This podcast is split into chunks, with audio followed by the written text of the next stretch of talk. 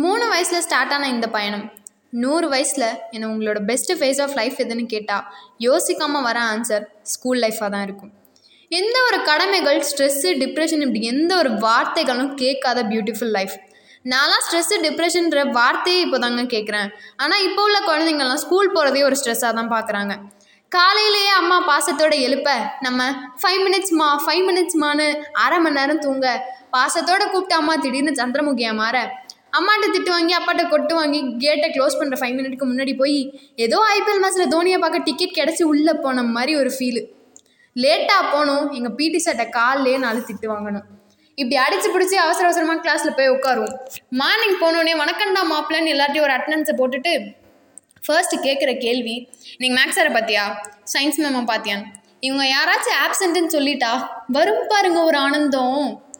அடுத்து தாண்டி வருவாயிலேருந்து விக்ரம் கதை வரையும் முடிச்சு பேசி முடிச்சுட்டு திருமதி செல்வத்திலிருந்து பாகியலட்சுமி பாரதி கண்ணம்மா நினைத்தாலே இனிக்கும் இப்படி இருக்கிற சீரியல் கதையெல்லாம் பேசி நேற்று மேட்ச் பார்த்தியா தலை அடிச்சாரு பாரு ஒரு சிக்ஸு சரியான மேட்ச்டா அப்படின்னு நாங்கள் பேசிகிட்டு இருக்கப்ப திடீர்னு என் ஃப்ரெண்டு மச்சா மச்சா மச்சான் என் ஆள் போறாடா அப்படின்னு சொல்லுவான். அவங்க ரெண்டு பேரையும் சேர்த்து கலாய்ச்சிட்டு ஐயோ இன்னைக்கு மேக்ஸ் சார் கொடுத்து ஹோம்ஒர்க்கை போட மறந்துட்டேனே அப்படின்னு அவசர அவசரமாக அடுத்து காப்பி அடித்து போட்டுட்டு இதில் என்ன தெரியுமா ஒரு ட்விஸ்ட்டு நான் ஹோம்ஒர்க் பண்ணிட்டா எங்கள் சார் செக் பண்ணவே மாட்டாங்க. மேபி ஆப்செண்ட்டாக கூட போகலாம் இதே நான் ஹோம்ஒர்க் பண்ணலனா எங்கள் சார் அன்றைக்கி கரெக்டாக வருவார். கரெக்டாக ஹோம்ஒர்க் செக் பண்ணுவார். என்னை கிளாஸ் விட்டு வெளில அனுப்பிச்சிடுவார் அங்கே எங்கள் மேம் உயிரை கொடுத்து கிளாஸ் நடத்திட்டு இருப்பாங்க. நாங்கள் என்னமோ படம் பார்த்துட்டு பாப்கார்ன் சாப்பிட்ற மாதிரி பெஞ்சு கடியில் ஸ்நாக்ஸை ஒளிய வச்சு சாப்பிட்டுட்டு இருக்கோம். சரி கிளாஸ் டைமில் தான் ஸ்நாக்ஸ் சாப்பிட்றீங்க. அப்போ பிரேக் டைம்லலாம் என்ன பண்ணுவீங்கன்னு நீங்கள் கேட்பீங்க அப்போ கிளாஸ் கிளாஸாக பத்து ரூபா இருபது ரூபான்னு பிச்சை எடுத்து ஒரு சமோசா ஒரு பப்ஸ்னு வாங்கி பத்து பேர் திம்போம். இதில் இன்டர்வல் விட்டால் போதும். பெஞ்சு பெஞ்சாக ஏறி ஓடி எவனையாச்சும் அடிச்சுட்டு ஓடிடுறது தண்ணி ஊற்றி விளையாடுறது நிக்கல் குந்தல்னு அடிச்சுக்கிறது. இதில் யாராச்சும் மேம் கிட்ட மாட்டிக்கிட்டோன்னு வச்சுக்கோங்களேன் அந்த ஒரு ஆளை மாட்டி விடாமல் ஹோல் கிளாஸும் சேர்ந்து அசிங்கப்படுவோம். பிரேக்கே ஒரு ஃபிஃப்டீன் மினிட் தான். அதில் எல்லா வேலையும் செஞ்சு ஃபன் பண்ணிகிட்டே இருப்போம். இதில் ஏதாச்சும் டீச்சர் சர்ப்ரைஸ் டெஸ்ட்னு சொல்லிட்டாங்கன்னு வச்சுக்கோங்களேன். என்று நினைத்தாயோ? நான் வீழ்வேன் என்று நினைத்தாயோ? அப்படின்னு டைலாக் பேசிட்டு பெஞ்சு கடியில் நோட்டை ஓப்பன் பண்ணி வச்சுப்போம் பெருசாக ஒன்றும் பண்ண மாட்டோம் அதான் பண்ணுவோம்.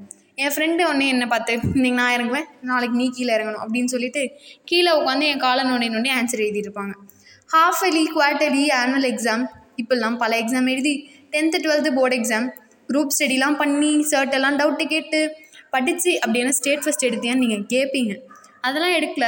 ஒரு ஆவரேஜான டீசெண்டான மார்க் எடுத்து ஸ்கூல் லைஃப்பை முடிச்சிட்டோம். நம்ம லைஃப்பில் திரும்பி பார்த்தா நம்ம வாங்கின ஃபர்ஸ்ட் ரேங்க் ஞாபகம் இருக்காது. ஃப்ரெண்ட்ஸோட பண்ணின ஃபன்ஸ் எல்லாம் இன்னும் ஞாபகம் இருக்கும். இப்படிலாம் பண்ணி நீ என்ன மில்லினரி ஆகிட்டியா அப்படின்னு நீங்கள் கேட்பீங்க அதெல்லாம் எங்களுக்கே தெரில ஃப்யூச்சரில் தான் தெரியும். ஏன்னா நாங்கள் லாஸ்ட் பெஞ்சர்ஸில் இந்த மாதிரி நிறைய பாட்காஸ்ட் கேட்க ஸ்டே டியூன்டு வித் உங்கள் லைஃப்பில் இது நடந்திருக்கா? வித் இனியா.